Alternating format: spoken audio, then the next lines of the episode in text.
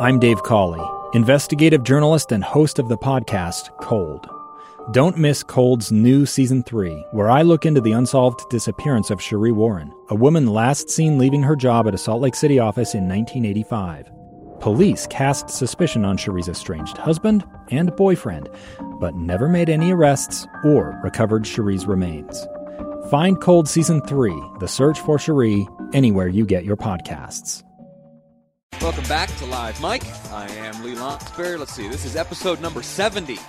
Man, we are cranking them out. Remember, it was just a, just a few short weeks ago, uh, it feels, that we were broadcasting episode one of this new program here on KSL News Radio. I'll tell you what, though, in 70 short episodes, we have covered a lot of ground. Remember, the president was impeached not too long ago? Uh, yeah, then there's a pandemic, and we're covering that here on these airwaves. Uh, there's also a race uh, for governor. Lieutenant, or rather, Governor Gary Herbert, not too long ago, made it known that he would not be seeking reelection to the office of governor.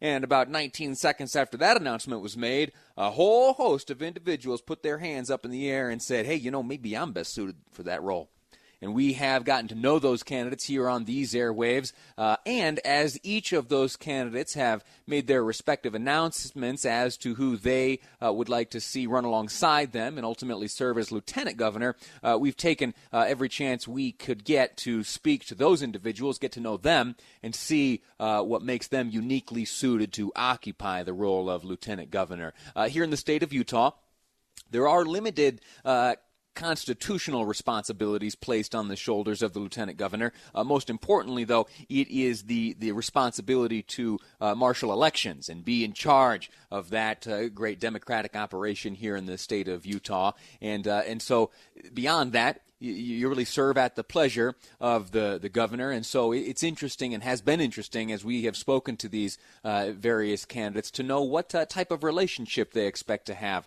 with the governor uh, should they assume that office. Well, one of those candidates for governor is Aimee Winder Newton. We have spoken to uh, the candidates a, a, number of times on these airwaves. Last time she was making an announcement as to her approach to education. Uh, well, she released a video uh, this morning, and within that video, uh, there was contained an announcement. I'm Aimee Winder Newton, Republican candidate for governor of Utah. Our state is facing some looming economic challenges, and it is more important than ever for us to have a conservative team who can lead us into the future.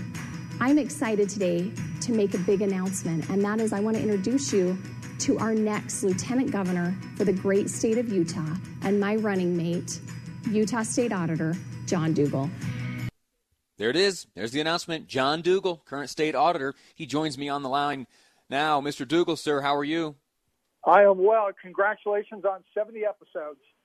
Thank you. Thank you very much. Uh, let me ask you time is tight. What qualifies you to serve as Lieutenant Governor of this great state? Well, as we look at the dynamics that we're wrestling with right now, the magnitude of the economic shock that we're experiencing, I think I bring some skills when it comes to budgeting, tax policy, and economics that I think will be important as we look at the future. Unfortunately, I think the the economic economic disruption, the financial disruption, people losing jobs is going to be bigger than any of us really expect. But I do believe I bring some skills to help with that. Let me ask you this: You less than two weeks ago filed the paperwork with the lieutenant, current lieutenant governor's uh, office of elections to run again uh, for the position of state auditor. Something happened in the interim. Uh, you now uh, have been announced as lieutenant governor candidate. Talk to us a, a little bit about uh, that circumstance. Reconcile for us the fact that you are uh, running for both state auditor and lieutenant governor at the moment. Well, one of the interesting dynamics after I filed to run for reelection for auditor, which was my original plan, I spent time in quarantine due to my son's exposure, possible exposure to coronavirus, uh, when he met with the Brazilian ambassador, and also had time with Ben McAdams.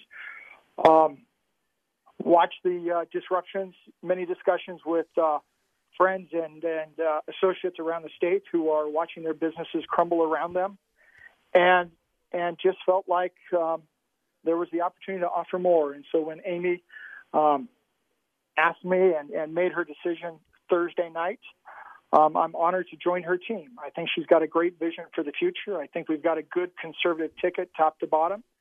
And I understand this is a, a unique situation for unique times. Will you, sir, be withdrawing your candidacy for the state auditor position? Uh, state law is uh, drafted in such a way that uh, um, the filing, the last filing date for lieutenant governor is April 27th, two days after state convention.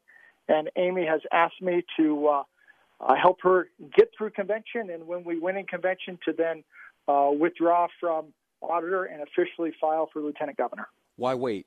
Uh, I'm working with the team, and uh, that is what she has asked me, and that is what the uh, law provides for. And so I'm going to do my best to help her uh, get through convention and and win that and move on to the primary. All right, very good. Uh, t- talk to me about the conversation uh, which took place uh, Thursday night. You said uh, it must be quite a thing to receive a call from a candidate and ask uh, to step alongside them and run uh, for such a position. What was that like? How'd you feel? Uh, clearly uh, felt uh, honored for the consideration. She had actually asked me a couple times before, and I had declined respectfully because of my original plans. But given the situation that we're approaching and her request for assistance, to bring my time, talents, and skills uh, to help her on behalf of the state of Utah. Um, it's a privilege to join the team.